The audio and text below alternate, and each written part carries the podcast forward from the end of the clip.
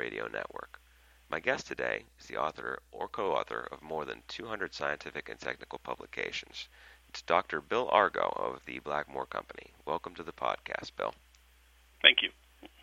Now, uh, since 1996, Bill has worked for the Blackmore Company providing technical services on nutritional problems in plug propagation and greenhouse production in North America. Now, um, growers understand that uh, regular media pH, water alkalinity, and pH monitoring are key components of crop culture. So, what this session is going to look at is why is it that these that sampling and testing often go undone until problems occur. So, Bill, could you uh, begin by telling us a little bit about what we can expect at this session? Well, I'm, I, I usually like to start these kind of sessions out where you know you go through why people want a soil test. And soil testing gives you an idea of what's happening happening nutritionally to your crop.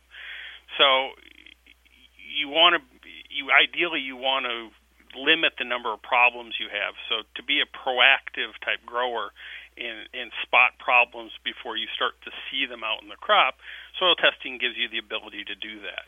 Um, and so you, you're looking for pH and EC are the two easiest things you can do for the, the grower in-house testing pH is a, a measure of the availability of nutrients, especially iron in the crop. And iron plays a key role in whether that crop stays green or turns yellow or, or gets some type of iron manganese toxicity. EC is a measure of the nutrient levels in the crop. And so it gives you the it gives you the ability to see whether you're you're fertilizing enough or too much or not enough. And so to do soil testing gives you a, gives you the ability to see what's really happening in the crop. Okay, so soil testing then is something that uh, that growers should be doing on a regular basis. I would imagine. Uh, how often should uh, the soils be tested? For most crops, for example, a mum crop or a poinsettia crop or something that's in the greenhouse for a long time, doing some doing testing every week or maybe even every two weeks is probably adequate. For shorter term crops, uh, plugs, liners, that type of thing, you might want to look at testing every week. Uh, things are just happening much more quickly, and so by the time you do a soil test, get the results back, and tr- start to trying to fix it, it may be an entire week goes by before the plant's back to growing normally or, or more and because things are happening so fast in those kind of crops, again, I, I think speeding up, doing doing more testing more often, gives you a better handle on what's going on. Okay. So, as far as the testing process goes, uh, what what are some things that growers should should know to make sure that they're they're doing it right and they're getting a- accurate readings? Well, growers should try to use one test there there are a number of different tests that for soil testing. There's a two to one method, a saturated paste method, a direct squeeze method, a pour through method. Pick one and go with it if you can. Um, you're going to get much better at doing it, and, and the the results are different for every test.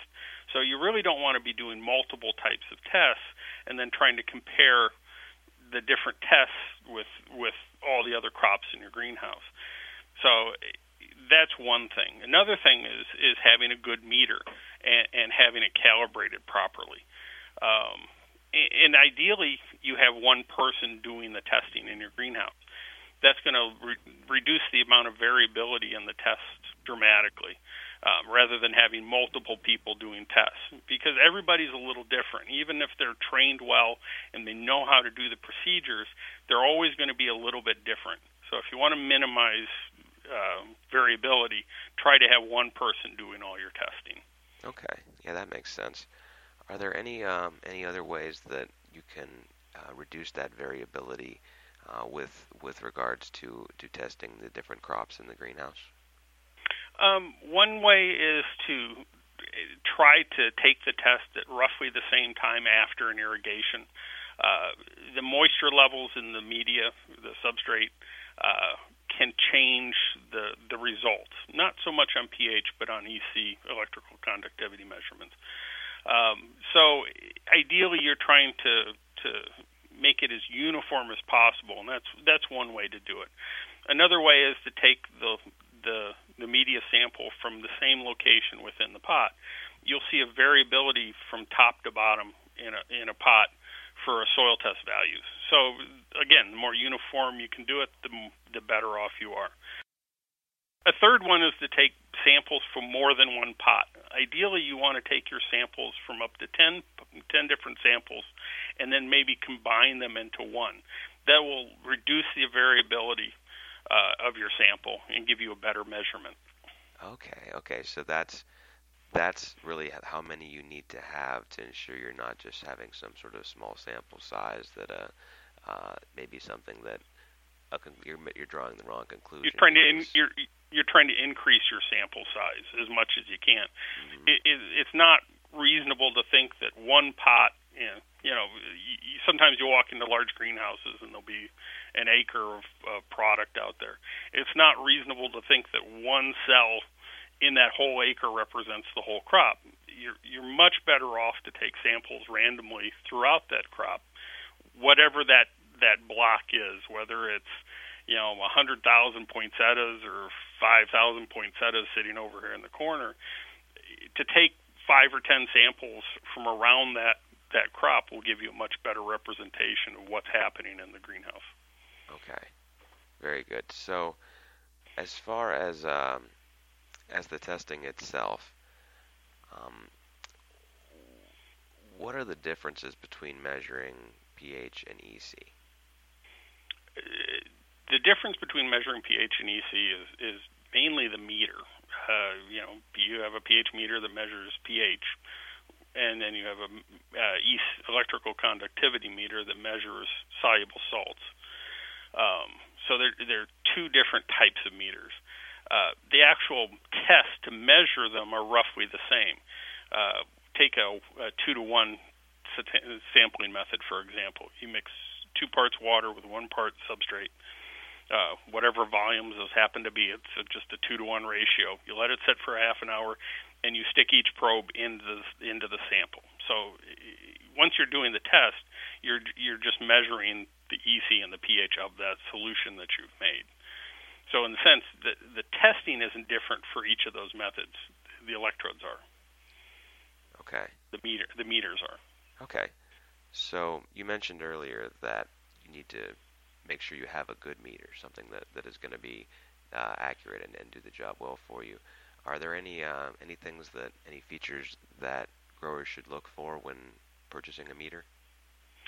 Um, don't necessarily go with the cheapest one. Uh, you want to be able to calibrate it and calibrate it easily. Uh, one of the biggest problems you'll see is uncalibrated meters, and and the numbers you get from those meters are can be absolutely meaningless if the calibration's far out of out of line. And unless you calibrate it, you don't know how far the calibration is out. So ideally, every time you test, you calibrate. It's just something you do. Uh, maintaining calibration solutions you can go out and buy gallon jugs of calibrating solution. The problem is if you just set them in the greenhouse, they're not going to last very long. Uh, things will start growing in them, and so the numbers will start to change. So you need to to maintain fresh calibrating solution.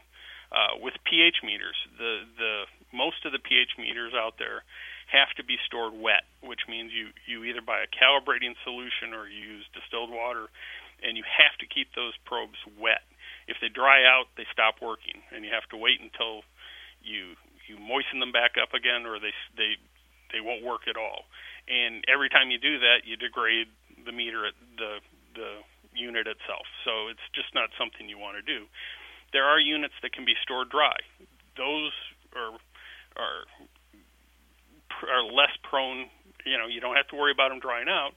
So it, it's just another thing you don't have to worry about when you your pH meter is ready right when you want to do it. Um, other things, uh, temperature. Cal- you, pH and EC are both based on temperature, so you want a probe that can compensate for temperature differences.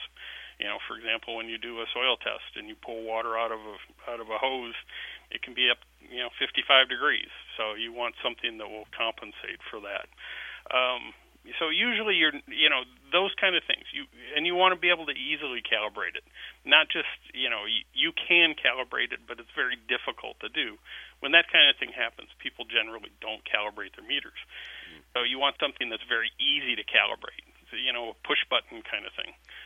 Um, so it's different between depending on which kind of uh, meter you have. The calibration process is different. Every meter is different, um, so you have to learn from your meter how to do it. There's okay. just no way around it. Okay. Well, if you'd like to learn more about why, when, and how to measure pH or EC, you can always reach out to Bill at the Blackmore Company. So, uh, thank you so much for being on the podcast today, Bill. Thank you. You're welcome. And thanks again for listening to the Grower Radio Network.